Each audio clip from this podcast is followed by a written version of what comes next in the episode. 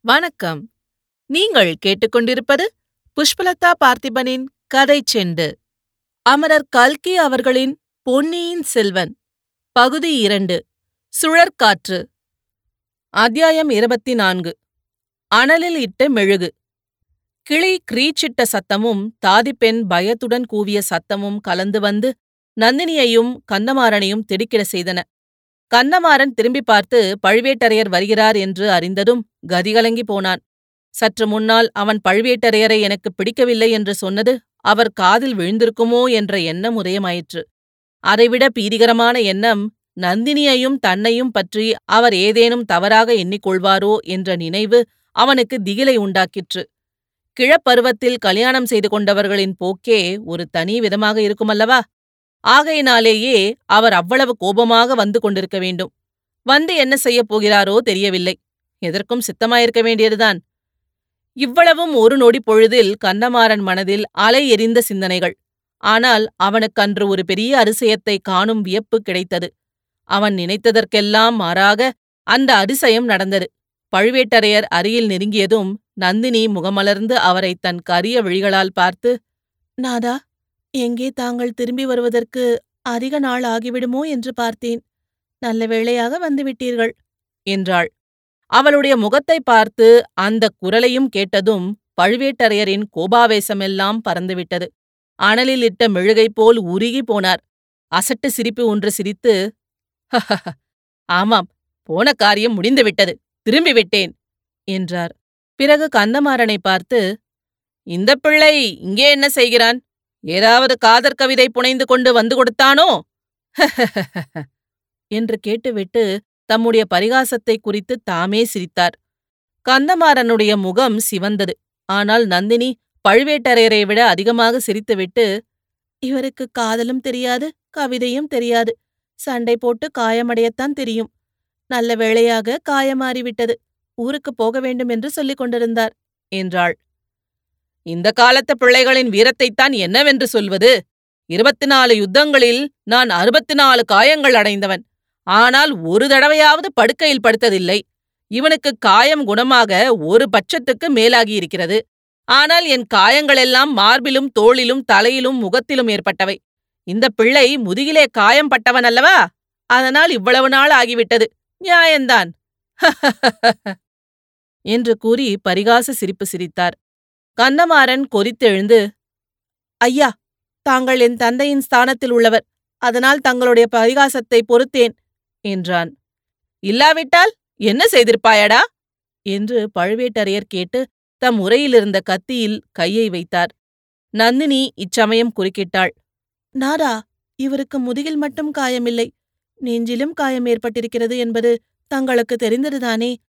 இவர் தம்முடைய சிநேகிதன் என்று நினைத்துக் கொண்டிருந்தவன் இம்மாதிரி முதுகில் குத்தி போட்டுவிட்டு போய்விட்டான் என்ற எண்ணம் இவர் நெஞ்சில் பெரிய புண்ணை உண்டாக்கியிருக்கிறது. முதுகில் காயம் மாறியும் நெஞ்சில் புண் ஆறவில்லை. அந்த புண்ணில் கோலிடுவது போல் நாம் பேசக்கூடாதுதானே? அன்றிரவு இவர் காயம்பட்ட அன்றிரவு என்ன நடந்தது என்று தங்களுக்கு தெரியாதா என்ன? என்று சொல்லிக் கொண்டே நந்தினி பழுவேட்டரையரை பார்த்த பார்வையில் மறைப்பொருள் ஏதோ இருந்திருக்க வேண்டும். பழுவேட்டரையரின் முகத் தோற்றம் உடனே மாறிவிட்டது. ஆமாம் நீ சொல்வது சரிதான். பாவம் இவன் அறியா பிள்ளை. இவன் தந்தையோ என் பிராண சிநேகிதர்.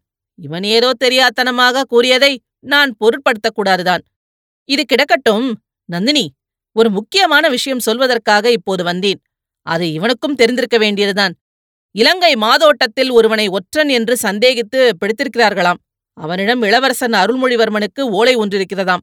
அங்க அடையாளங்களிலிருந்து அவன் நம் கந்தமாறனுடைய அழகான சிநேகிதனாயிருக்கலாம் என்று நினைக்கிறேன். அவன் பெரிய கைகாரனாய்தான் இருக்க வேண்டும்.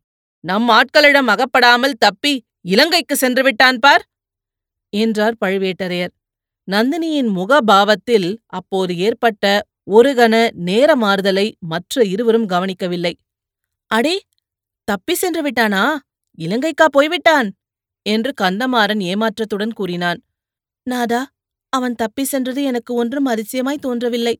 தங்கள் சகோதரர் இந்த கோட்டை காவலுக்கு தகுதியற்றவர் என்றுதான் எத்தனையோ தடவை சொல்லியிருக்கிறேனே. அவர் அனுப்பிய ஆட்களும் அப்படித்தானே இருப்பார்கள்? என்றாள் நந்தினி. முன்னெல்லாம் நீ அப்படி சொன்னபோது எனக்கு அது சரியாகப்படவில்லை. இப்போது எனக்கு கூட அப்படித்தான் தோன்றுகிறது. இன்னும் ஒரு விந்தையை கேள்.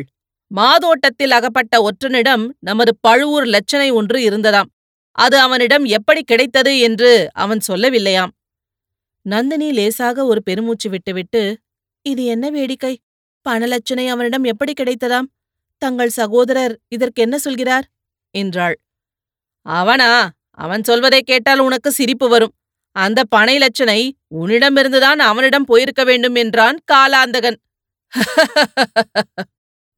என்று சொல்லிவிட்டு பழுவேட்டரையர் இடி இடி என்று சிரித்தார். அந்த சிரிப்பினால் லதா மண்டபமே குலுங்கியது போல் இருந்தது அரண்மனை நந்தவனத்து மரங்களெல்லாம் சிலிர்த்து நடுநடுங்கின. நந்தினியும் அவருடன் சேர்ந்து சிரித்துக்கொண்டே என் மைத்துனர் இருக்கிறாரே அவருக்கிணையான புத்தி கூர்மை படைத்தவர் இந்த ஈரேழு பதினாலு உலகத்திலும் கிடையாது என்றாள். இன்னும் உன் மைத்துனன் என்ன சொல்கிறான் தெரியுமா? நல்ல வேடிக்கை. அதை நினைக்க நினைக்க எனக்கு சிரிப்பு வருகிறது. தஞ்சை கோட்டை வாசலில் நீ பல்லக்கில் வந்து கொண்டிருந்தபோது உன்னை அந்த இந்திரஜித்து சந்தித்து பேசினானாம். பிறகு அந்த அரண்மனைக்குள்ளும் அந்த மாயாவி வந்திருந்தானாம். ஆகையால் நீயே அவனிடம் பழுவூர் லட்சணையை கொடுத்திருக்க வேணுமாம்.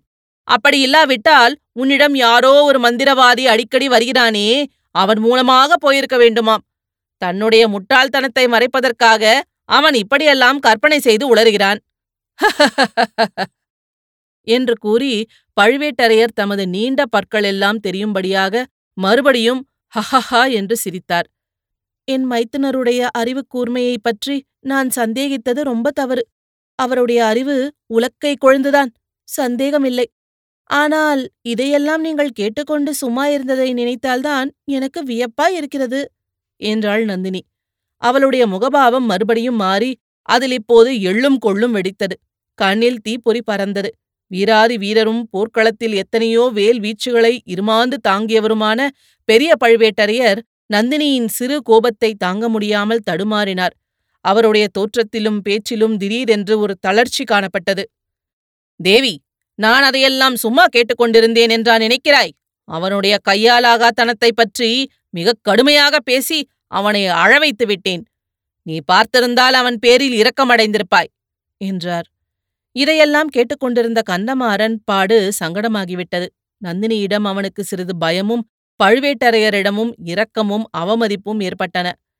இந்த சரிபதிகளின் தாம்பத்திய விவகாரத்தில் சிக்கிக் கொள்ளாமல் அங்கிருந்து போய்விட விரும்பினான். தொண்டையை கனைத்துக் கொண்டு ஐயா என்றான். நந்தினி குறுக்கிட்டு என் மைத்துனர் சாமர்த்தியத்தைப் பற்றி பேசுகையில் இவரை நாம் மறந்துவிட்டோம். இவர் ஊருக்குப் போகிறேன் என்று சொல்கிறாரே போகலாமல்லவா? என்று கேட்டாள். நன்றாய் போகலாம். இத்தனை நாள் இங்கு இவன் தங்கியிருந்தது பற்றியே இவனுடைய தந்தை கவலைப்பட்டுக் கொண்டிருப்பார். இவரிடம் ஓலை ஒன்று கொடுத்தனுப்ப விரும்புகிறேன். கொடுக்கலாமல்லவா ஓலையா? யாருக்கு? காஞ்சியில் உள்ள இளவரசருக்கு. பழுவேட்டரையர் நந்தினியையும் கந்தன்மாறனையும் சந்தேகக் கண்ணால் பார்த்து இளவரசருக்கு ஓலையா? நீயா எழுதுகிறாய்? எதற்கு? என்று கேட்டார். இளைய பிராட்டி தம்பிக்கு ஓலை எழுதி இவர் சிநேகிதரிடம் அனுப்பியிருக்கிறார். பழுவூர் இளையராணி அண்ணனுக்கு ஏன் ஓலை எழுதக்கூடாது? எழுதி இவரிடம் ஏன் அனுப்பக்கூடாது? என்றாள் நந்தினி. இவன் சிநேகிதன் கொண்டு போன ஓலை இளைய பிராட்டி குந்தவை எழுதிய ஓலையா? உனக்கு அந்த விஷயம் எப்படி தெரிந்தது? என்று பழுவேட்டரையர் கேட்டார். பின்னே எதற்காக என்னிடம் மந்திரவாதி அடிக்கடி வருகிறானாம்? அவன் மந்திரத்தின் மூலமாக தெரிந்தது. என் மைத்துனர் ஆட்களின் லட்சணம்தான் தெரிந்திருக்கிறதே. பழுவூர் பனை லட்சனை அவனிடம் இருப்பதாக கண்டுபிடித்து கொண்டு வந்து சொன்னவர்கள் ஓலை குந்தவை அனுப்பியது என்று சொல்லவில்லை பாருங்கள். லட்சணையைப் பற்றி நம்மாட்கள் சொல்லவில்லை. அன்பில் பிரம்மராயர் ராமேஸ்வரம் போய்விட்டு திரும்பி வருகிறார். அவர் கொண்டு வந்த செய்தி. அந்த பிராமணனாவது குந்தவை தேவியின் ஓலையைப் பற்றி தங்களிடம் சொன்னாரா? இல்லை. நாதா நான் தங்களுக்கு எச்சரித்ததை எண்ணி பாருங்கள். இந்த ராஜ்யத்தில் உள்ள அவ்வளவு பேரும் சேர்ந்து தங்களை வஞ்சிக்க பார்க்கிறார்கள் என்று நான் சொல்லவில்லையா? இது உண்மை என்பது இப்போதாவது உங்களுக்கு தெரிகிறதா? மந்திரவாதி சொன்னதை மட்டும் நான் நம்பிவிடவில்லை. கோடிக்கரையிலிருந்து சிறைப்படுத்தி கொண்டு வந்த வைத்தியர் மகனையும் அழைத்து வர செய்து விசாரித்தேன். அவனும் அதை உறுதிப்படுத்தினான். இளைய பிராட்டி தன் தம்பிக்கு ஓலை அனுப்பியிருப்பதாக சொன்னான். என்றாள் நந்தினி. பழுவேட்டரையருக்கு கண்ணை கட்டி காட்டிலே விட்டது போல் இருந்தது. கந்தன்மாறனை அவர் அருவருப்புடன் பார்த்தார். அந்த சிறு பிள்ளையை பக்கத்தில் வைத்துக்கொண்டு இப்படியெல்லாம் பேசுவது அவருக்கு பிடிக்கவில்லை. இதை குறிப்பினால் உணர்ந்த நந்தினி நம்முடைய கதை இருக்கவே இருக்கிறது. இவருடைய பிரயாணம் ஏன் தாமதிக்க வேண்டும்? என்று கூறிவிட்டு கந்தமாறனை பார்த்து ஐயா காஞ்சி இளவரசரிடம் இந்த ஓலையை நேரே கொண்டு போய் கொடுக்க வேண்டும். கொடுத்துவிட்டு அவர் மறு ஓலை கொடுத்தால் சர்வ ஜாக்கிரதையாக அனுப்பி வைக்க வேண்டும். தங்களுடைய கடம்பூர் மாளிகைக்கு இளவரசரை அழைப்பதற்கு மறந்துவிட வேண்டாம். என்றாள். என் தந்தையிடம் என்ன சொல்ல? இது பழுவூர் மன்னரின் விருப்பம் என்று சொல்லலாம் அல்லவா என்றான் கந்தமாறன் சற்று தயக்கத்துடன் கேட்டான். தாராளமாக சொல்லலாம். என்னுடைய விருப்பந்தான் பழுவூர் மன்னரின் விருப்பமும். நாதா நான் சொல்வது சரிதானே? என்றாள் நந்தினி. ஆமாம் ஆமாம் என்று பழுவேட்டரையர் தலையை அசைத்தார். அவருக்கு ஒன்றும் புரியவில்லை. தலை கிருகிருத்தது. நந்தினியை எதிர்த்து பேசவும் அவரால் இயலவில்லை. கந்தன்மாறன் சென்ற பிறகு நந்தினி பழுவேட்டரையர் மீது தன் காந்த கண்களை செலுத்தி கொஞ்சம் கிளியின் குரலில் தா என்னிடம் தங்களுடைய நம்பிக்கை குன்றிவிட்டதாக தோன்றுகிறது. என் மைத்தினருடைய துர்போதனை ஜெயித்துவிட்டது போல் காண்கிறது என்றாள். ஒரு நாளும் இல்லை நந்தினி. என் கையில் பிடித்த வேலிலும் அறையில் சொருகிய வாளிலும் எனக்கு நம்பிக்கை குறைந்தாலும் உன்னிடம் நம்பிக்கை குறையாது. வீர சொர்க்கத்தில் நான் நம்பிக்கை இழந்தாலும் உன் வார்த்தையில் நான் நம்பிக்கை இழக்க மாட்டேன் என்றார். இது உண்மையானால் அந்த சிறு பிள்ளையை வைத்துக்கொண்டு என்னிடம் அவ்வளவு கேள்வி கேட்டீர்கள்? ஏன்?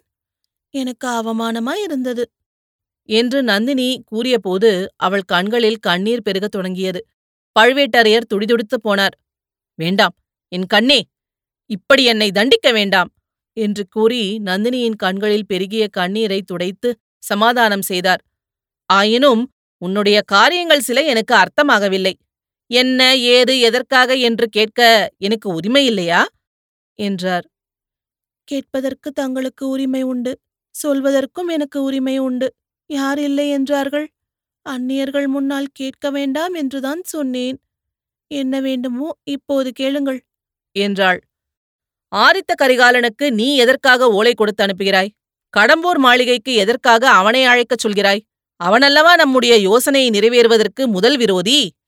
என்றார் பழுவேட்டரையர். இல்லை இல்லை. ஆரித்த கரிகாலர் நம் முதலாவது விரோதி இல்லை. அந்த பழையாறை பெண் பாம்புதான் நம் முதலாவது விரோதி. அவளை எதற்காக நம் அரண்மனைக்கு அழைத்தேன்? அந்த காரணத்துக்காகவேதான் ஆதித்த கரிகாலனை கடம்பூருக்கு அழைக்கச் சொல்கிறேன்.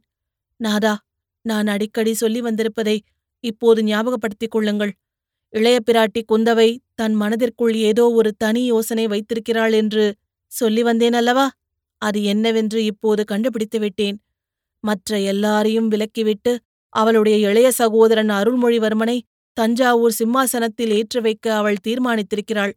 அவளுடைய சூழ்ச்சிக்கு எதிர் சூழ்ச்சி செய்து அவளுடைய நோக்கம் நிறைவேறாமல் செய்ய வேண்டும். காஞ்சிக்கு நான் ஓலை அனுப்பியதன் காரணம் இப்போது தெரிகிறதல்லவா? என்று நந்தினி கேட்டுவிட்டு பழுவேட்டரையரை பார்த்த பார்வை அவருடைய நெஞ்சை ஊடுருவி அவர் அறிவை நிலைகுலைய செய்தது.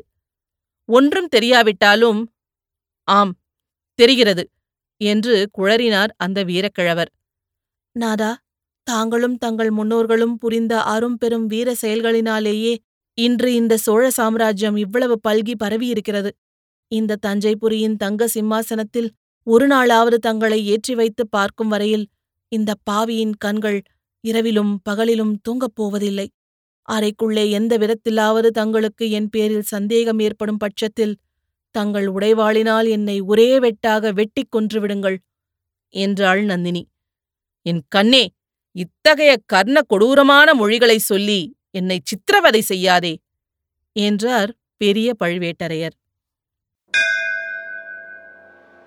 இத்துடன் இந்த அத்தியாயம் முடிவடைகிறது. மீண்டும் அடுத்த அத்தியாயத்தில் சந்திப்போம். இது போன்ற பல சுவாரஸ்யமான கதைகளை கேட்க கதை செண்டு சேனல லைக் பண்ணுங்க கமெண்ட் பண்ணுங்க ஷேர் பண்ணுங்க.